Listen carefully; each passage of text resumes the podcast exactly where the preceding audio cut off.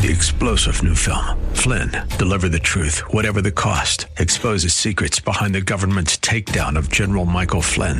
Flynn knew what the intel world had been up to. He ordered the first audit of the use of contractors. This set off alarm bells. He told the truth. He was the most dangerous person for Donald Trump to hire. They had to get rid of Flynn. Flynn, deliver the truth, whatever the cost. Available now. Watch it today. Go to salemnow.com. Salemnow.com. The following program is sponsored by Ron Geyer Roofing. The Bible describes events that will mark the last days or end times. 2 Timothy 3:1 says, "This know also that in the last days perilous times shall come." Matthew 24:44 tells us, "Therefore you must be ready, for the Son of Man is coming at an hour when you do not expect him." Bible teacher Ron Geyer leads us through scripture that will help us to remain strong in the Lord. End Time Insights with Bible teacher Ron Geyer starts now. Good evening, family. Ron Geyer talking about end time insights. And in end time insights, we're talking about the Word of God. We love the Word of God. I love the Word of God. My wife and I, we love the Word of God. Man shall not live by bread alone, but by every word. As a true Christian, you must love the Word of God. If you love the Word of God, you will love who the Word of God is, the Lord Jesus Christ. You will then love truth. You will feed on truth. You will grow into the man or woman, the boy or girl that God wants you to be. Just choosing to eat. It's a choice. You must be intentional in your relationship with Jesus Christ. That intentionality is manifested in your love for reading the Word of God. This is the eighth week. Uh, we're going to talk about mainly one scripture. It's really good, but there's a couple of other verses I'm going to bring in. We started to talk about it at the end of last week. But as we progress this year into our very generic study, I don't have any specifics on what words, what scriptures I want to use. I'm just going ahead as the Lord leads me. I'll break them down. Matter of fact, in our Saturday Bible study, we get like an hour and 20 minutes. We're going to start teaching the whole passages of, of scripture and breaking them down and really allowing the gift for understanding the Word of God to be used to teach God's people. So we spoke last week. Uh, we did the scripture, John six twenty seven. Labor not for the meat which perishes, but for that meat which endureth unto everlasting life, which the Son of Man shall give unto you, for on him hath God the Father set his seal.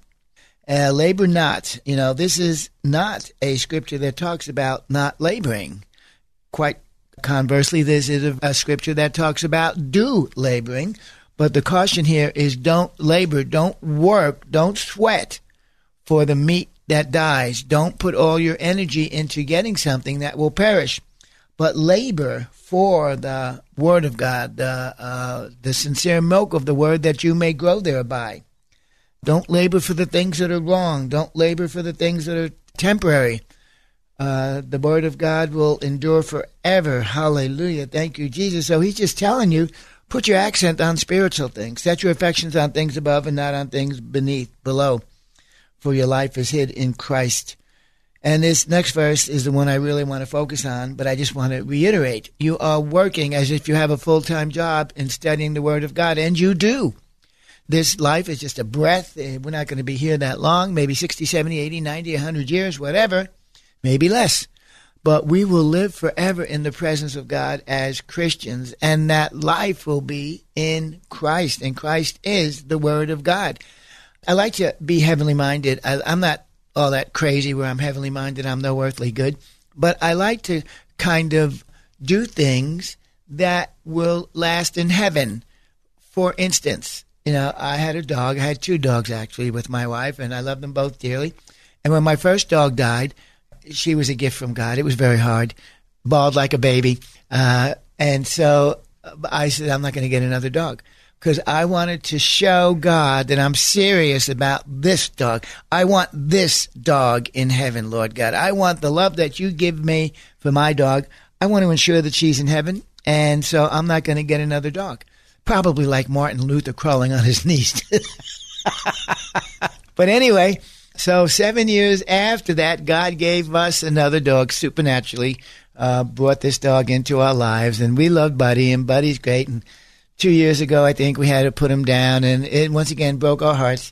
Uh, and so If the Lord chooses to give us another dog, we'll be receptive to that. But we're perfectly comfortable now. We believe that we're investing in our dogs for heaven by showing God how serious we are about the the trust he gives us for our animals. It's a small thing, but it's important to my wife and I. So Second Thessalonians chapter 2 verse 10 King James version and with all deceivableness of unrighteousness in them that perish because they who those that perish receive not the love of the truth that they who those that are perishing might be saved. We introduced this verse last week and we spoke about it, but I've got some new things I want to say about it. I want to go a little deeper into it. It's such an important verse and with all deceivableness of unrighteousness in them that perish. This is written to the church, but it is not about the church. It is written to the church so that they would be aware why people are perishing. And why are people perishing? Because they received not the love of the truth. That's terrible news. But what's worse is that that truth might have saved them. And once again, one of the mandates of the church is to win the lost. We are called to worship God, we are called to disciple the saints, and we are called to win the lost. And so, if we can understand part of the reasoning why they are perishing, that may help to make us better witnesses.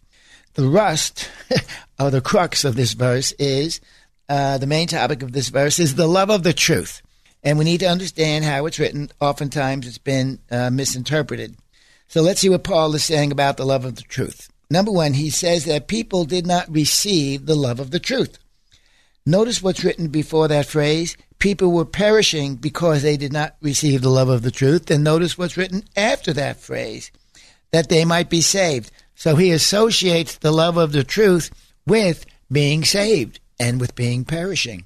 But look, it's not that they didn't love the truth. Many teach it that they did not love the truth, and that's not what this verse talks about. It's talking about the truth loving them. And look, uh, the idea is salvation. The truth is associated with salvation here. That kind of drives home the importance of the love of the truth. And once again, he's not talking about people loving the truth. I'm saved. I love the truth with my whole heart. Yet, that is not what got me saved. The uh, salvation that came from the love of the truth was divine. It was God ordered. It's the truth which loves me. It's the truth which loves you. Rejecting the truth will kill you. Receiving it will save you. I know it sounds easy, yet there are some obstacles for us to overcome. And one of those is that uh, there are many weapons uh, that are arrayed against us, that are arrayed against the truth, against you receiving the truth. Remember, because they received not the love of the truth. And so we see that we have to be on our toes because one of the weapons arrayed against people receiving the truth is deceivableness of unrighteousness, the NASB, and with all the deception of wickedness. Wickedness is bad enough, but then it has deception to partner along with it to keep us uh, from being saved. The NASB, and with all the deception of wickedness for those who perish because they did not accept the love of the truth so as to be saved. Deception of wickedness. We started this last week. It's an ugly phrase. I mean, you know, it's not just wickedness. It's not just deception. They put them together and you can be deceived by wickedness. It's like a double edged sword. Wickedness is a condition of not being right, whether right with God according to the standard of his holiness and righteousness, or not being right with man according to the standard of what man knows to be right by his own consciousness. Yes, Satan will unfortunately deceive most people right into hell. That hurts. Notice, though, this is only in those who perish. The believer is said to be immune from this deception of wickedness. Well, how's that? We ought to know the truth. You either believe the truth or you believe the lie. You either accept the truth or you accept the lie. The King James and the NASB and most of the other versions use accept or received the love of the truth. That drives home the point that this is not man loving truth, it is truth loving man. Other versions mistranslate that into they refuse to love the truth. No, the King James is correct. This verse doesn't refer to mankind loving the truth, it refers to the truth loving mankind. We don't receive the love which is inherent in Christ's Christ's truth. It's, you know, God's truth, the gospel. It's the offer of love to you. It's the offer of truth for you. It's God loving mankind through the gospel. That's what, you know, the book is written and it's great, and we say it's a love letter from God to man, but there was something greater than the book that's been written, and that was the act of Christ's sacrificial death for you. That is the manifestation of love. That is the act of love, the perfect act of love from God the Father. For God so loved the world that he wrote the Bible. No, for God so loved the world that he sent his only begotten Son. And the Bible is the story of that great act of divine love by God the Father. He sent truth to mankind, and mankind refused to accept the truth. That refusal prevents mankind from being saved and receiving Christ as their Messiah and the Redeemer of their lives. Remember, the truth loves you. We're supposed to be preaching the truth in our pulpits. We're supposed to be offering truth to the lost. We're supposed to be growing by the truth, speaking the truth in love. Why? That we may grow. We grow when we hear the truth. And, you know, if the church has a bunch of dunces in it, well, it's because they're not being taught properly. How do you be taught? You be taught by hearing the word of God. That's how our faith grows. That's how we grow as Christians, feeding on the word of God. Amplified has the best translation of Second Thessalonians 2.10.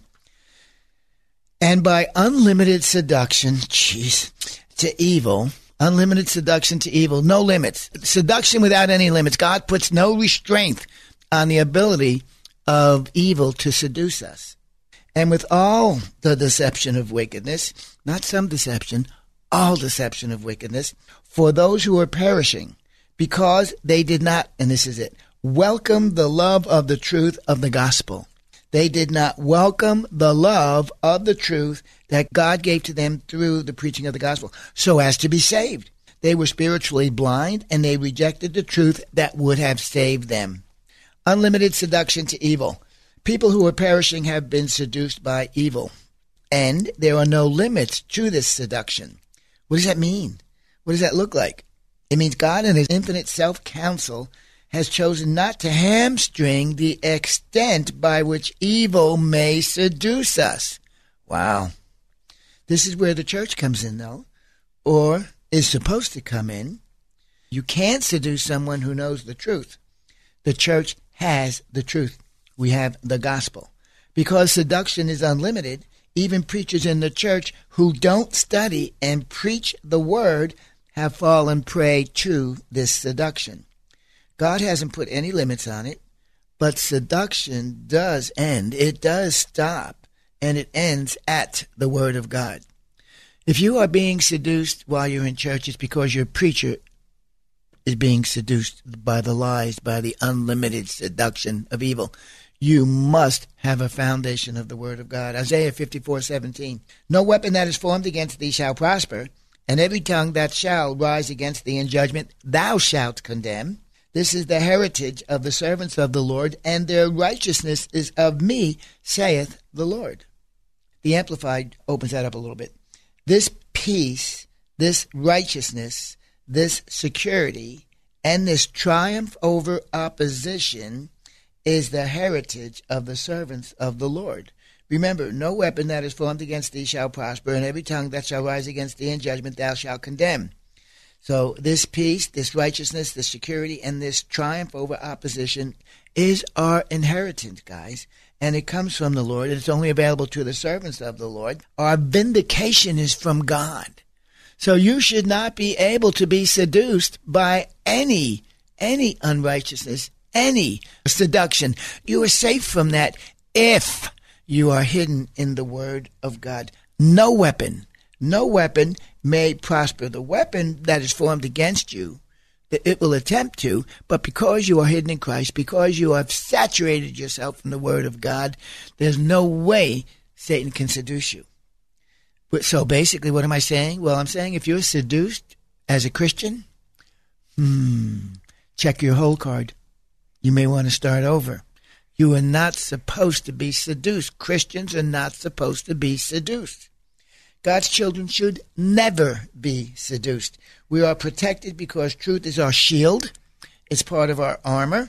our defense, and even our offense against Satan and his lies. Satan's seduction has blinded those who perish to the truth. The gospel is God's love offering to man, and Satan has blinded them to the truth and the love that's inherent in the gospel. What truth? The truth that God loves them so much he sent Jesus to die for their sin so that they might be saved. I'm harping on this all the time. Once more, it is an absolute must that we preach the gospel as it's been written. Those who won't, those who change it, those who leave parts out are cooperating with Satan. They are actually part of his unlimited seduction. The seduction that actually reaches into the church with its tentacles to destroy those who are there to, to grow, to know Christ. And Satan, he deceives mankind by placing his own people in our pulpits. No, yes. 2 Corinthians 4 4. In whom the God of this world, little g, in whom the God of this world hath blinded the minds of them which believes not, lest the light of the glorious gospel of Christ, who is the image of God, should shine unto them. Do you see that? I'll go slow. In whom the God of this world, that is Satan, he's referred to as the prince of this world, the God of this world, hath blinded the minds. People's minds are blinded. Paul, when writing in Romans 1, talks about the fact that people have reprobate minds when they continue in their sins, specifically sins of homosexuality, sexual depravity on all levels. That causes them to have reprobate minds, or a better understanding, a better phrase would be they lose common sense. And now we see that in whom the God of this world has blinded their minds, lest the light of the glorious gospel. Hallelujah. The gospel has light, folks. The gospel is life. The gospel has light, and the gospel is the power of God unto salvation. It doesn't have the power of God unto salvation. The gospel, as it's written, every word, the gospel is the power of God to salvation. There is nothing else. Satan's blindness upon mankind specifically causes us not to see that light of the gospel. When we are praying for the lost, our prayers should begin with spiritual warfare against Satan, Satan's forces and against the kingdom of darkness.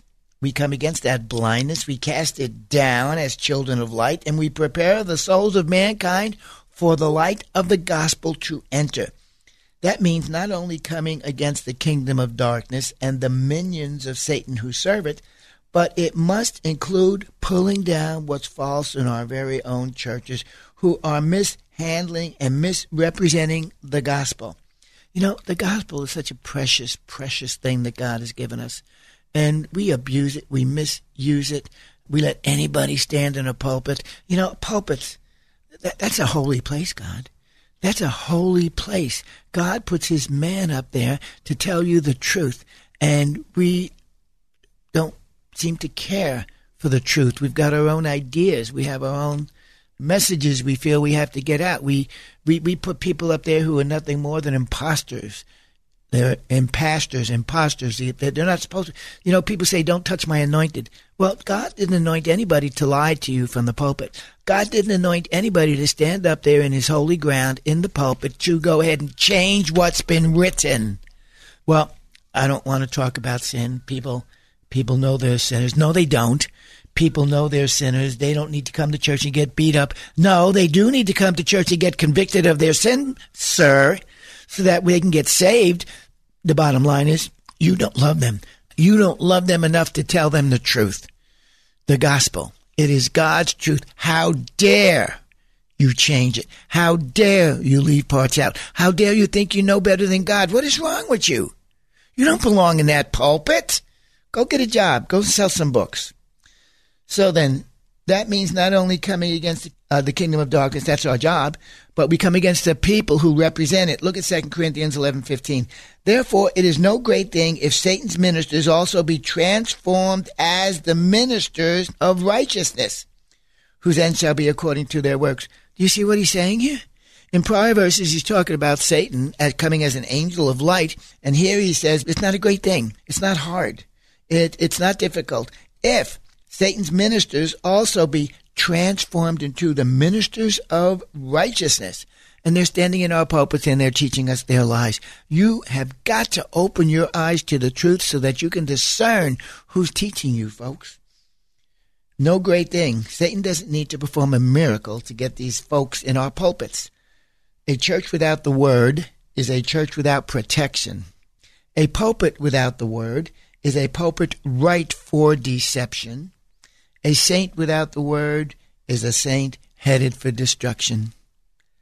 90% or more of churches in America have woke pastors leading their congregation. And I don't have to tell you where they're leading them. If they are not speaking, thus saith the Lord, if they have not been placed there by God, if they don't have the anointing of God to love you with the truth, then they are counterfeits. All the deception of wickedness. This is part of that. All of the deception of wickedness. These wicked people. You have been deceived by them. You allow them to talk to you and to teach you. I just can't can't get this off. A couple of weeks ago, we heard a preacher go up there and stand in the pulpit and tell you he was trying to get your money, and so he told you Paul had a materialistic mindset, and that's a deception of wickedness. Paul had a material mindset. What are you, crazy? The guy that never would take an offering, the guy that held his tent job, the guy that suffered more persecution than anybody else in the Bible. He was carnally minded. He had a mindset that was for getting materials. And you know, he used the scripture to prove it. And he says, uh, Eye hath not seen, ear hath not heard the things that God has prepared for them that love him. this is a counterfeit. This is a deceptive wickedness. This is, uh, what's the word? What's the phrase again? It is unlimited seduction right in your own pulpit. And what about the pastor that brings this guy up into the pulpit to tell you that? What? And we follow these people by the hundreds, by the thousands. All the deception of wickedness. It includes using so called people of God for such a purpose to bring counterfeits into the church in order to blind people to the word, the truth, the gospel. Mankind is not just being pursued and persuaded or even uh, confronted by wickedness, we're being deceived by that wickedness as well. I will pound this home every time I find a pulpit or teach a class or have a Bible study. You must know your leader is sent there by God and not Satan.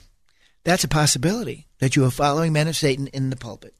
They are tricky, they are trained, they are demonic, and yet you listen to them. You must study for yourself the Word of God. We just read that it's no big deal that it isn't hard for Satan to plant his men in our churches. They will get there. They are there. That's indisputable. Now it's on us to check them out against the Word. What does that look like? Well, is Jesus the central theme in their message, in their preaching? Right? Are they leaving out parts of the gospel? Are they even sharing the gospel? Are they trying for your money? Do they speak with a holy reverence and a holy tongue? You know, I can listen to somebody for five minutes and I can tell whether they have a relationship with God or not. Are they up there telling you funny jokes, trying to win you over by their humor?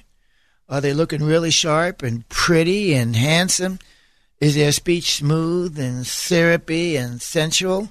I mean, are they speaking the word of God? Are you being convicted when they talk about sin? I mean, this is what you're looking for. You don't go to church to feel good. I'm sorry.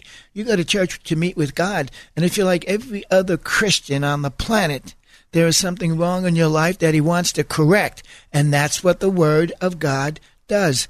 The Bible says in John, we are to try the spirits. Yes, you, everyone. If your leader isn't wise and discerning enough to do this before he puts somebody in your pulpit, then you do this. If they don't meet the standard of the Word of God, what do you do? You leave, you walk away, and you find someone who's teaching the Word of God, who loves you enough to tell you the truth, who's willing to do battle for your soul. Not being able to recognize evil in our church pulpits, unfortunately, has become a problem of pandemic proportion. That's not a failure of the word, by the way. That's a failure of us to live by the word. And Paul referenced that Hebrews 5:14 but strong meat belongeth to them that are full age even those who by reason of use have their senses exercised to discern both good and evil. Saint of God, that's on you. That's on me. We love you. I pray that this is sharpening your senses. I pray that we're opening your eyes, that you really need to check out those that you allow to preach to you. The end result will be the loss of your soul if you are not careful. We love you. We'll be back next week. Thank you for joining us for End Time Insights with Ron Geyer. Listen again next Sunday night at 8 on 100.7 The Word, where faith comes by hearing. You can also listen to the podcast of this program by going to kkht.com. If you would like to contact Ron, email him at gospelguy at comcast.net. Three star general Michael J. Flynn, head of the Pentagon Intelligence Agency, knew all the government's dirty secrets. He was one of the most respected generals in the military. Flynn knew what the intel world had been up to, he understood its funding. He ordered the first audit of the use of contractors. This set off alarm bells. The explosive new documentary, Flynn, Deliver the Truth, Whatever the Cost, and covers the facts behind this scandal. Flynn told the truth. He was the most dangerous person for Donald Trump to hire. I find out the worst enemy that I'm going to face in my life is right here in America. They took my assessment and they wanted me to change it. And I was like, I'm not changing it. They had to get rid of Flynn. With in depth interviews, archival footage, and never before seen personal records of the man behind the headlines. I just felt like I was drowning. Flynn, deliver the truth, whatever the cost. Available now. Watch it today. Go to salemnow.com. Salemnow.com.